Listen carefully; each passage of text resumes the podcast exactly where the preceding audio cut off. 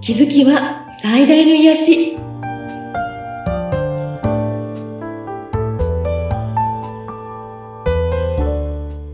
こんにちはアトラクションカウンセラーのひろとゆかりですアシスタントの菅千奈美です。ゆかりさんよろしくお願いいたします。お願いしますあの前回ね周波数っていうお話が出ていたんですけれども、いそのあたりのところをですねもう少し詳しく教えていただきたいなと思うんですが、はいまあ波長の法則とか波はい動とか、今ってこう波という字のねええあのいろんなものがあるんだというのはあのすごくね興味持っている方と薄々知っているみたいな方も出てると思うんですけ どはい、もうこの世のものは全てが粒子としてこう振動していると言われていて、はこれはもう量子力学とかであの説明されているんです。うん、私たちもみんな個人的に出している波動、波長というのがあります。はい、そしてこの波長は引き合っていくという法則があるんですね。はい、あの学生時代にちなみにさんあの音差の実験っていうのは見ませんでした音差はなんかかすかに記憶がありますけど、よくもう忘れてしまってるところが大きいですね。ねはい、音叉を2つ置いて、片方をピーンと鳴らしてうん、それがこう振動始まると、ちょっと離れたところに置いていた音叉もその振動し始めるんですね。うん、あの、共鳴してるわけです。はい、で、共鳴して、共鳴し合うとだんだんだんだんこういうふうに近づいていってくっつくの。はい、これが、まあ、波長の法則とか共鳴の法則と言われているものなんですけど、同じ波長のものは引き合う。うん、これって日本でもことわざがあって類友の法則とかね、ああ、はい、言われているんですね。はい、だからその、えっ、と、よく言われているのは自分の今の、うん例えばお家でもお洋服でも車でも、うんそして友人でも、うんあなたにぴったりのものがやってきている。やってきている。あなたにぴったりのものをみんな周りにある。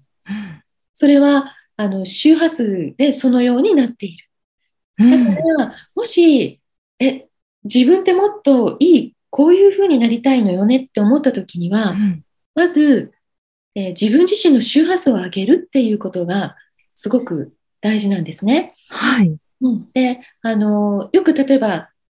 女性が素敵な彼が欲しいなって思った時に、ん。えっと、素敵な彼をゲットするには、その素敵な彼と同じ周波数になるのが一番大切なことなんですね。はい。うん、これうんってすごくあの言葉では分かっていてもなかなかええこう体感でできないっていうかうん。例えば離婚された方がいて、まあ、相手の人がひどい人だったのなんていう例もあるんですけどでも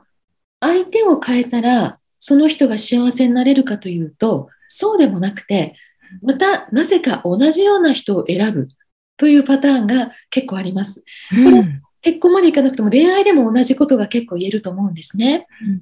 それは、えーその波長の法則、周波数の法則が働いているからなんですね。自分がいつも同じような周波数を出してるから、同じような人を引き寄せちゃうっていうことなのか しら。だから、例えば離婚して、うん次に幸せになりたい、そんな、そんな人と出会いたいと思ったら、うん。相手を、そういう人を探すというよりは、自分自身がそこで学んで、うん。自分自身の周波数を上げると、それにぴったりの人がやってくるということになります。うんでもこう、自分の周波数を上げていく方法とか、自分の周波数が上がったなって感じられるのかっていうのは、どういうところで測っていくんですかね。うんうんこの周波数上げるっていうのはん。いろんなやり方があるしうん。いろんなことが、まああの、本でもいろんな形で出てるんですね。で私がすごくおすすめしているのははい。なんとなくいい気分でいるということなんです ね。なんとなくでいいんですかそうあのこれ実はすごく難しくってうんあのいいことがあったらいい気分はい。嫌なことがあったら嫌な気分これがごく一般的なものだと思うんですね。うんうんでも、なんとなくいい気分っていうのは、どんなことが日常で起きていてもうん、なんかいつもご機嫌でいるよっていう、うん、ご機嫌な自分自身でいるっていうことが最も周波数を上げるんです。へえ。じゃあ、例えばちょっと嫌だなと思うことがあっても、うんそれに左右されずにうん、ご機嫌でいる方ことの方が大大切ってことですかそう。でうんもその時に、機嫌よくいなければいけないとか、うんこうするべきだ、みたいなことになると、うんこれまた力が入って、周波数としては重いんですね。そうなんですね。うんここで、は、もやもや、おた心の中はもやもやしているのに、はい。表面だけ明るくするっていう、これも別に周波数が上がったりはしない。であもそ、うですよね。うん起きてくる、来たことって、全部自分が引き寄せてるものなんだなっていうことをうん受け入れると、あの、誰かのせいとか、うん例えばお別れしたのも相手のせいとか、うん思っている時は、これ周波数上がんないんですよ。うん自分が、あ、自分自身のこれ学びのためだったなとか、こういうことに気づくためだったのかとか、あの、そういうことに気づいていくと、えっ、と、一人でいても、えー今の生活がとても気分がいいとか幸せということに気づいていきます。へえ。あ の、不幸って思ってる人で周波数高い人はいないんですね。まあ、そう、そうですよね。なんかこう、不幸で、なんかこう、いつもなんかドラマ、なぜそうなるのみたいな方っていると思うんですね、周りに。そういう方は自分がもう、えー何かひどいことがあると自分がこんな目にあって運命に翻弄されているとか思ってうん。だから気持ちがこういうふうにアップダウンしていて、はい。周波数はやはり上がらないという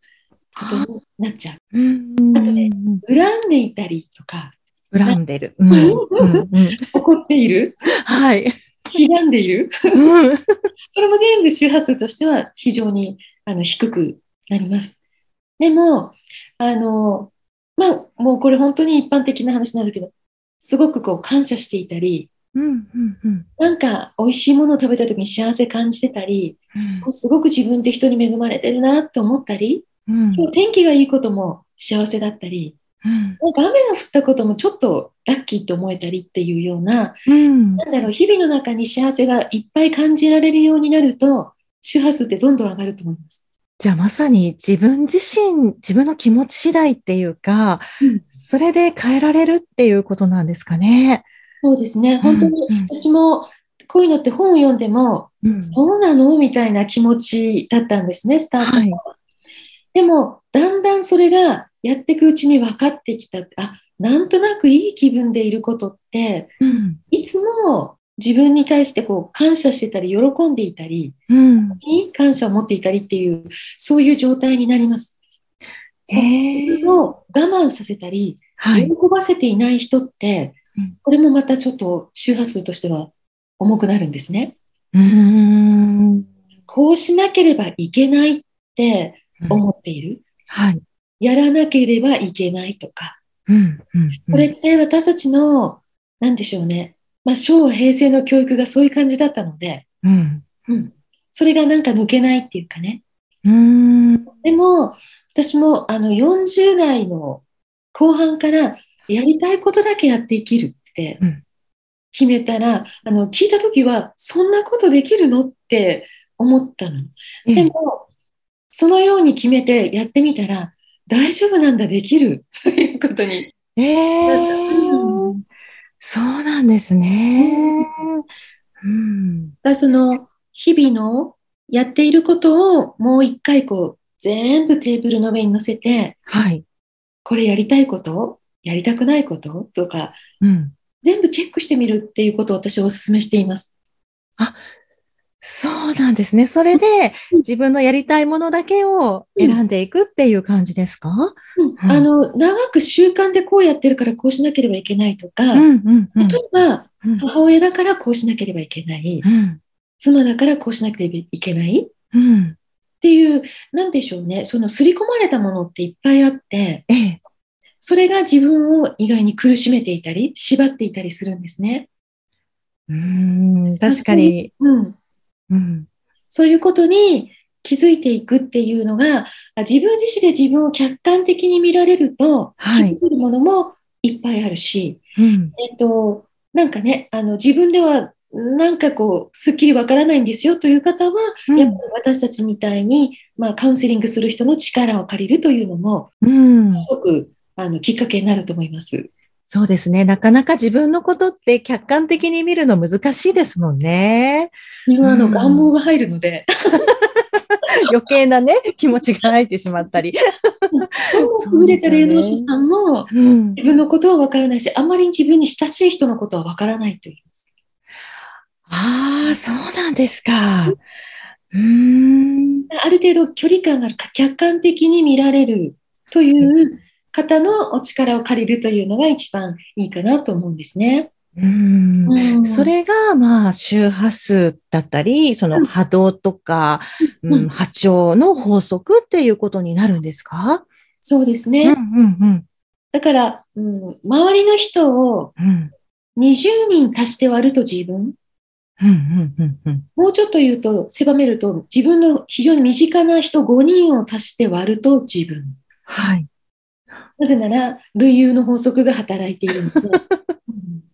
これが、なんて言うんでしょう。私の周りの人っていい人ばっかりなのって、本当みんな素敵なのよねっていう人は、うんあ、なたが素敵だっていうことだし、うん、私の周りの人なんか変なんですよね。だから頑固な人多いんですとか、うん。なんか言う人もたまにいらっしゃって、ええそれは、うん、それはね、あなたがそうなんですよ。みたいな。どうしましょう番組を聞いている方のだけにドキッとしている方もね、いらっしゃるかもしれませんけれども、うん、じゃあやっぱりこう、自分をなんとなくいい気分にさせながらっていうふうに過ごすと、いい方向に向かっていくって感じなんですかね。そうですね。その自分の気分にまず注目するっていうことですね。うん、うん、うん。みん、な、あの、私よくどんな気持ちとか、その時どんな気持ちだったっていうような質問をすごくするんですけど、はい。みんなその時どうだったか、どうしなければいけなかったかっていうことは答えられても、はい。その時の気持ち、またはうん今の気持ちどうですかっていうと、いや、私はこうしなければいけないのでって、その、具体的にこうしなければいけないということは言うんだけど、うん。気持ちについて答えられない方はすごく多いんですね。うんなぜかというと、うん。子供の時からどうしたいかということは聞いてもらえたし、どうするかということを教えてもらえたけど、今どんな気持ちかということは意外と聞かれてないんですね。確かに。うん。意外とみんな自分の気持ちはおざなりにして、うん。やらなければいけないとか、こうでなくちゃいけないっていうところに縛られているので、うん。うん。一番最初は、なんとなくいい気分っていうのは、はまいず。自分が今どんな気分でいるかに気づくっていうことが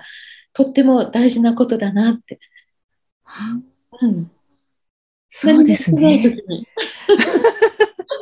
そうですよね。時にうん、それをいい方向に持っていけるとうん変わってくるよっていう。そうなんです、そうなんです。うんうんまず第一段階は自分の気持ちに気づくに皆さん、えっとフォーカスしてみるといいなと思います。はい。ぜひですね、番組お聞きの皆さん、自分の気持ちにうんフォーカスしてみてください。はい、